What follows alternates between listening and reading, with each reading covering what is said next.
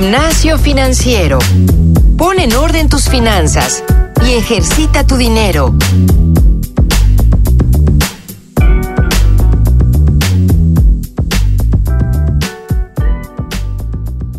Hola, ¿qué tal queridos podescuchas? ¿Cómo están? Bienvenidos a este nuevo episodio de Gimnasio Financiero, en donde tenemos como siempre un invitado muy muy especial. Yo soy Francisco Guisa, me acompaña Isabel Gómez. Hola Paco, ¿cómo estás? ¿Cómo están? Estoy muy contenta de presentarle a nuestro invitado especial del día de hoy. Él es Javier Villazón, director de la parte de inversiones de Cubo Financiero. ¿Cómo estás Javier?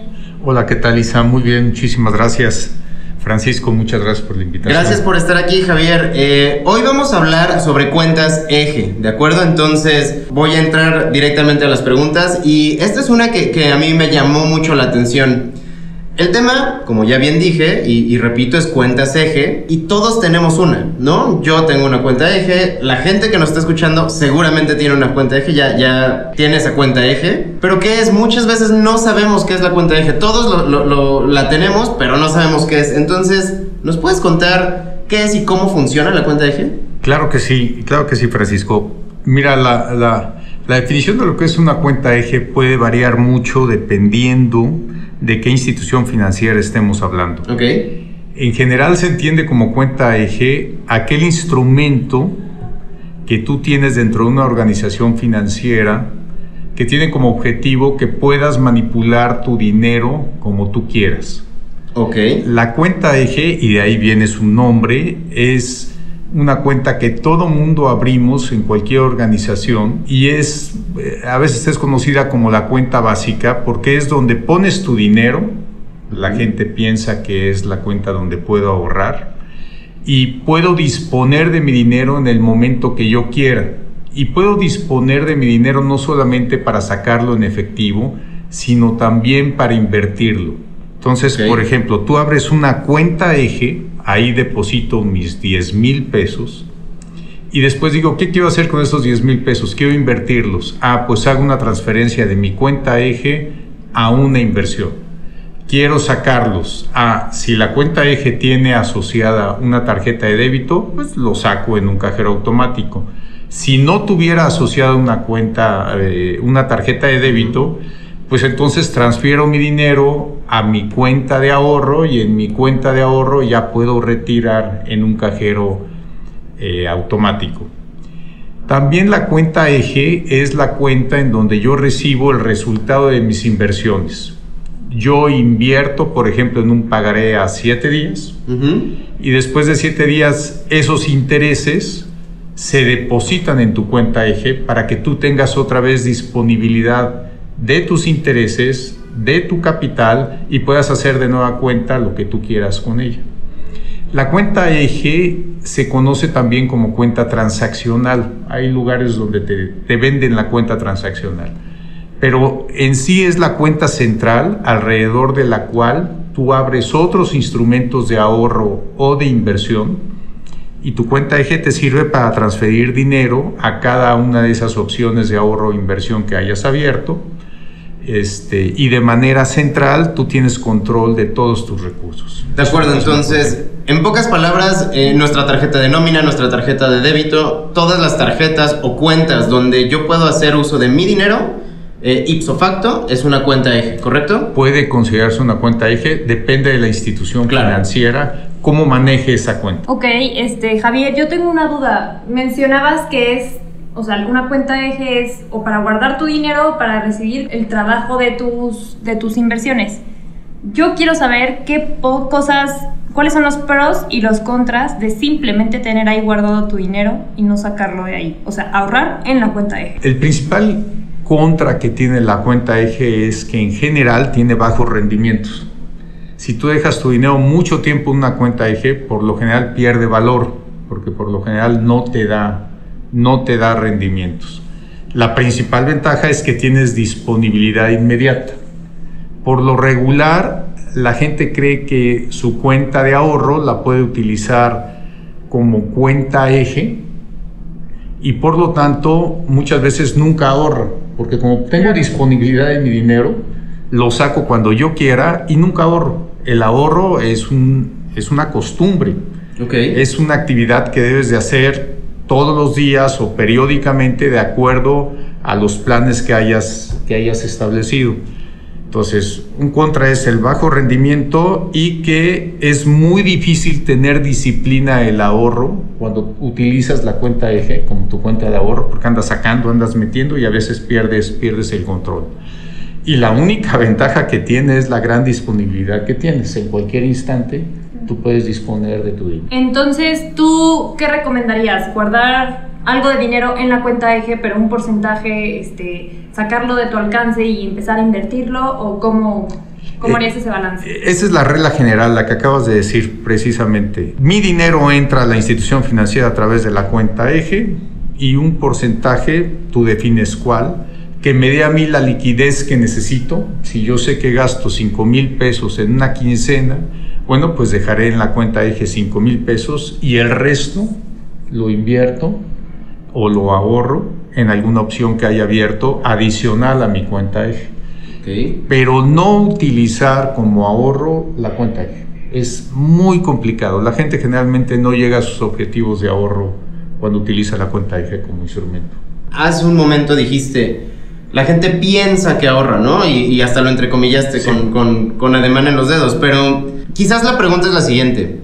Mucha gente piensa que sí está ahorrando, ¿no? O sea, tú lo, lo, tienes ya bien aprendido y ¿qué nos puedes decir a la gente que sí pensamos que estamos ahorrando para poder cambiar ese paradigma, ¿no? O sea, ¿qué debemos hacer entonces? Mira, lo entrecomillo porque cuando tienes disponibilidad de tu dinero es muy fácil gastarlo. Ok. Si yo, por ejemplo, mi cuenta eje tiene asociada una tarjeta de débito, es muy sencillo que llegue a un restaurante y diga, pues pago con mi tarjeta de débito. Ujú. Y si no tengo en la cabeza exactamente qué saldo de los 10 mil pesos que tengo en la cuenta eje, no voy a ahorrar este mes, sino lo puedo gastar, si puedo gastar 3 mil pesos, entonces yo, yo, yo tengo que estar haciendo las cuentas mentalmente o saber cuál es el saldo de mi, de mi, de mi cuenta para saber que nunca voy a bajar de los 7 mil pesos. Y eso en la práctica es muy difícil. Muy difícil, claro. Cuando estás gastando, gastas. Lo mejor es tener una cuenta totalmente por separado, en donde metas tu dinero y sea intocable. De acuerdo, pero entonces hay riesgo, ¿no? O sea, al final si yo quito mi dinero de esa cuenta eje y lo invierto, siempre va a haber riesgo. No, hay, hay instrumentos de muy bajo riesgo. Y cuando digo muy bajo riesgo es que con toda probabilidad vas a recibir el dinero que se te está prometiendo. Yo creo el instrumento más, más sencillo es los CETES. Ok. ¿sí? Uno invierte en CETES, recibe un rendimiento bueno, que más o menos compensa la, la- la- la inflación y seguramente vas a recibir ese rendimiento. ¿no? Los CETES empiezan a veces desde el 6%, 7% a 7 días. Tú recibes tu rendimiento equivalente en, en, 7 días y recibes tu capital. Yo invertí 10 pesos, ahora voy a recibir 10 pesos con un centavo, pero lo recibo. Ese es un instrumento sin riesgo y es sin riesgo porque la probabilidad de que se te pague el rendimiento es muy elevada porque acuérdate que son instrumentos de gobierno y el gobierno tiene muchísima seguridad. Es, eh, y, y depende, si tú buscas eh, inversiones de mayor riesgo, obviamente recibirás mucho mayor rendimiento. Lo clásico y lo que la gente escucha son los famosos fondos de inversión, en donde las personas pueden recibir, si es un fondo variable de inversión, pueden recibir rendimientos superiores al 10%, pero si al fondo le va mal, pues puedes recibir menos de CETES, Claro. ¿no? Eh, todo depende de dónde quieras meter tu dinero, qué nivel de riesgo tienes. Por eso, una de las cosas que hemos, que hemos pensado bien dentro de Cubo Financiero es tratar de balancear el aspecto del riesgo con el rendimiento y darle a las personas un instrumento mixto en donde no pierda valor su dinero y a la vez tengan disponibilidad. Cuando hablamos de cuenta eje dentro de, dentro de Cubo Financiero, hablamos de una cuenta que le llamamos Cubo Global, que es nuestra cuenta eje. La gente mete su dinero en cuenta global y en cuanto mete su dinero, al siguiente día empieza a recibir intereses. Damos una tasa del 4.5% anual, que más o menos equipara con la inflación. Entonces, por lo menos en esa cuenta la gente no pierde valor su dinero. Y a partir de esta cuenta Cubo Global puedes hacer diferentes inversiones de diferente nivel de riesgo dentro del propio cubo financiero. Entonces, si yo tengo mi dinero parado en la cuenta eje, de alguna manera no pierde valor. Por lo menos estoy tranquilo de que no pierde valor. Y además tengo disponibilidad y puedo invertir en el momento que quiera.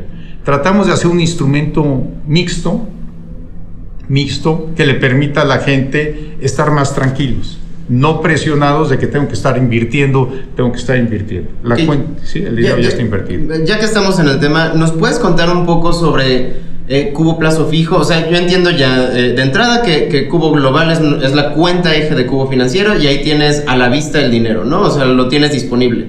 Pero sé también que está Cubo Plazo Fijo, está Cubo Impulso. Que nos cuentes un poquito sobre, sobre Cubo. Cubo Plazo Fijo es, como su nombre lo indica, una inversión en donde después de un plazo fijo, tú lo escoges, el número de días que tú seleccionas pueden ser 7, 8, 9, 10 días y así hasta 360 días.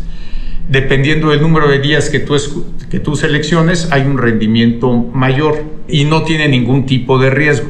Se te, se te regresa el rendimiento que tú seleccionaste más tu capital. Y Cubo Impulso es cuando es la otra opción que tenemos, y es eh, a través de Cubo Impulso tú seleccionas en dónde quieres invertir de manera muy abierta, de manera muy transparente tu dinero. Nosotros aprobamos al mes más de 800 mil nuevos créditos que le damos a la gente. Y a través de Cubo Impulso tú tienes la opción de invertir en estos créditos.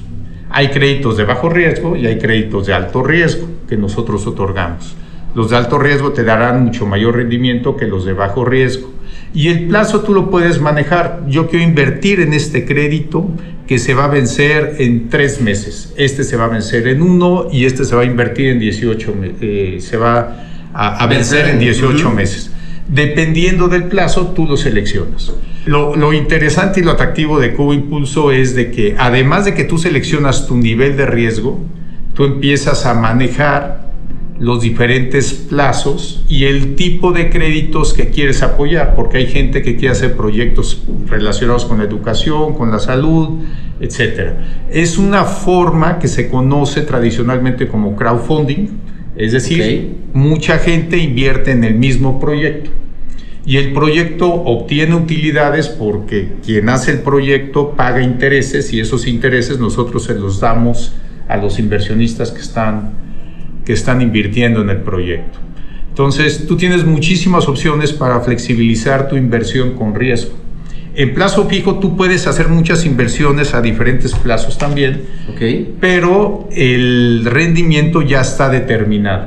En Cubo Impulso tú haces la mezcla para obtener los rendimientos que estás buscando. Javier, tú sabes que hay una especie de miedo al riesgo por parte de los inversionistas. Ahora, estos productos de cubo financiero que me estás platicando, a mí me gustaría saber cómo haces como el balance entre un modelo de bajo riesgo y otro de alto riesgo, o sea, como personalmente como inversionista, ¿cómo balanceas tu dinero entre los dos productos si te da miedo tomar riesgo? Mira, eh, depende mucho de la actitud personal y de la adversión personal que tengas hacia, hacia el riesgo. Te voy a poner un, un ejemplo. A un año nosotros llegamos a dar el 11% de tasa y más dependiendo de otras, de otras circunstancias. Entonces tú, tú, puedes decir, a ver, yo no conozco mucho mi propio perfil. No sé si soy arriesgado o, o poco arriesgado. Entonces puedes decir, oye, de los 10 mil pesos que acabo de ahorrar, 5 mil los voy a meter a plazo fijo para empezar a entrenarme, ¿sí? Y a empezar a conocerme yo como, primero como inversionista y también como ahorrador, porque puedo decir, meto 5 mil pesos y 5 mil pesos los dejo en mi cuenta eje y de esos voy a invertir 3 mil pesos en, en, en Cubo Impulso. Debes de darte un tiempo para aprender a invertir si eres una persona que tiene poca experiencia. Si eres una persona que ya ha invertido o ha tenido oportunidades de conocer lo que es el riesgo porque invierte en fondos de renta variable, inclusive hasta en la propia bolsa de valores, que llega a ser muy riesgosa, pero es un negocio de muy largo plazo, puedes entrar mucho más de lleno a cubo impulso. ¿sí? Lo que no se vale es poner todos los huevos en una sola canasta. Ok. Yo creo que es arriesgar demasiado o ser demasiado conservador. ¿no? Y el balance de dónde me muevo lo va descubriendo uno de acuerdo con su perfil de, de inversionista. De acuerdo. Javier, pues se nos está acabando el tiempo. Tenemos solamente 15 minutos, desafortunadamente. Pero eh, creo que se puede concluir bastante bien que, en primer lugar, sí, todos tenemos esta cuenta eje de la que les estamos hablando. Eh, tu tarjeta de débito, tu tarjeta de nómina, justamente es una cuenta eje. Y, importantísimo, ahí no puedes ahorrar. O es muy, muy difícil ahorrar, ¿no? Y hay mejores opciones, Cubo es una de ellas en donde puedes también tener tu dinero disponible y a la vista, pero generando rendimientos, ¿no es así? Así es. así Pues es. muchísimas gracias Javier por, por habernos acompañado el día de hoy. Te, te agradezco mucho toda esta información que creo que es bastante relevante. Insisto, mucha gente no sabe en sí que pertenecen a este gremio de las cuentas eje y lo desfavorable en realidad que es eh, pertenecer a, a- a este grupo de, de cuentas eje, ¿no? Yo me despido, soy Francisco Eguiza. Isabel Gómez Aguado, muchísimas gracias Javier. Esto es Gimnasio Financiero. Gracias. El entrenamiento de hoy ha terminado. No olvides reforzar tus finanzas todos los días y compartirlos con tus amigos. Te esperamos la próxima semana en Gimnasio Financiero.